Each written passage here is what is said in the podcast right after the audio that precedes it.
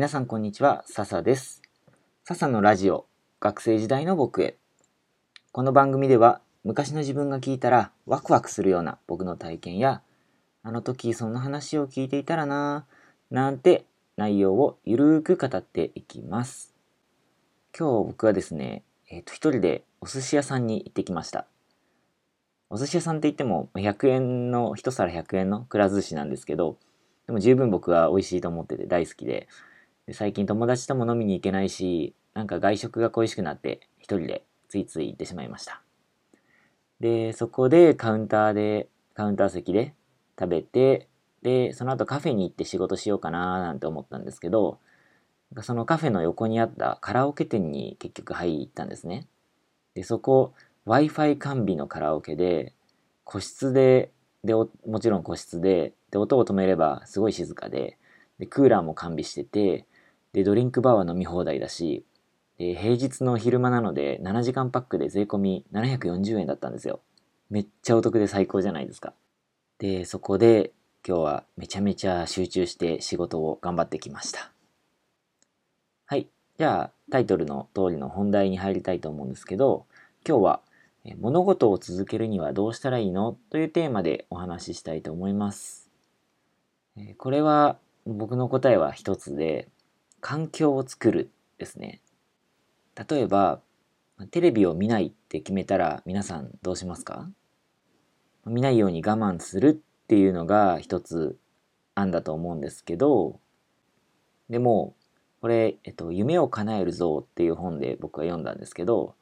人間の意志ってすごい弱いので、まずは、その、そうしなきゃいけない環境を作るっていうのが大事だって書いてありました。例えば、テレビのコンセントを抜くとか、えっと、テレビのリモコンの電池を抜いちゃうとか、がもうそもそもテレビを捨てちゃうとか。だって、例えばダイエットしてても、美味しそうなケーキ目の前にしたら食べたくなっちゃうじゃないですか。そもそも、だからケーキを目の前にしないっていうのが環境づくりですね。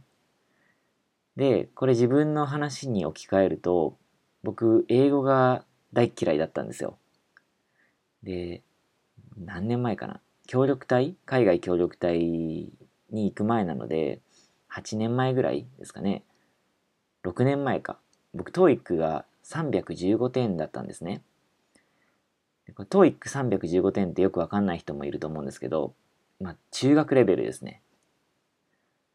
でも、僕はやりたいことを叶えるために協力隊に応募して、それは受かったんですよ。じゃあ、英語勉強しなきゃってことで、どうするって考えたときに、1ヶ月間英語を使わなきゃならない環境に身を置きました。つまり、留学したんですね。フィリピンのマニラに留学したんですけど、最初、1週間目、来て2日目、3日目ぐらいの時に、僕、まあ、ちっちゃい食べ物とか飲み物売ってるお店に行って、オレンジジュースが飲みたかったんで、オレンジジュースある？って聞いたんですよ。その時に、Do you have orange juice? って言ったのか、I want orange juice って言ったのか、ちょっとよく覚えてないんですけど、でも、それが通じなかったんですね。さすがに焦りました。だって、中学から10年以上も英語勉強してきてるんですよ。苦手とはいえ、そんなに長い間勉強してきたのに、全然僕は喋れなくて、通じなくて、すごい焦りました。でも、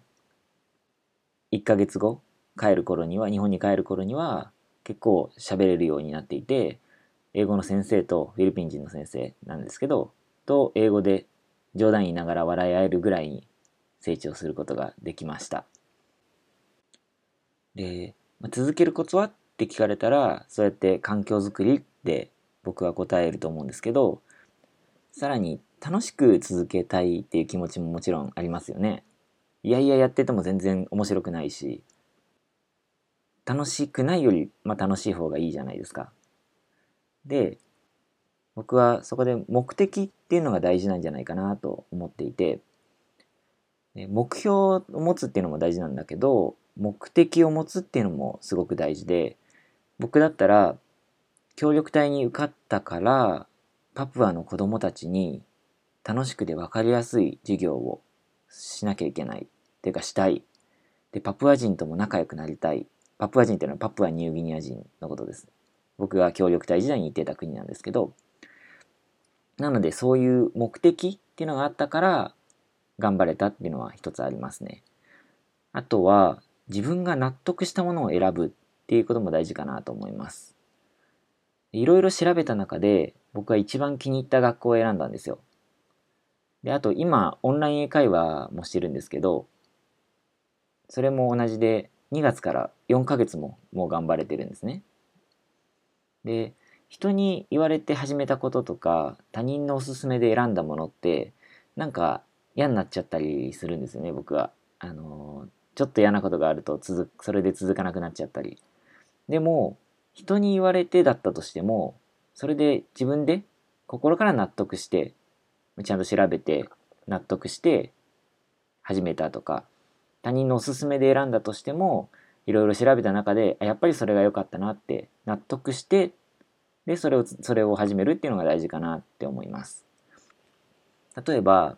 お店レストランでご飯を食べることになったとしてお店のおすすめを選んで美味しくなかった時よりも自分で食べたいものを選んだ時の方がなんか僕結構納得できることが多い気がしててでも、まあ、おすすめを選んで美味しかった時の方が満足度は高いかもしれないですけど、まあ、ちょっとそれ置いといて自分で決めるっていうのは一つ大事もう一つ大事大事なことかなと思います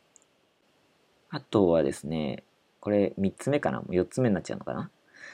えっ、ー、と小さな成長を認識するっていうのがこれもすごく大事なことだと思います。前もラジオでこれ話したかもしれないんですけど、話しましたね。他人と比べるんじゃなくて、昨日の自分とか、やる前の自分と比べるっていうのがすごく大事です。だから、周りを見たら英語話せる人いっぱいいるし、すごい自分より上手な人たくさんいるんですけど、でも、昨日の自分よりも先生といあのいっぱい喋れるようになったよとか、えー、この授業を受ける前よりも覚えてる単語の量が10個増えたよとか、1個でも増えたよとか、なんかそんな風に自分の、まあ、ちょっと前の自分と比べることでで自分に成長を感じられたらいいんじゃないかなって思います。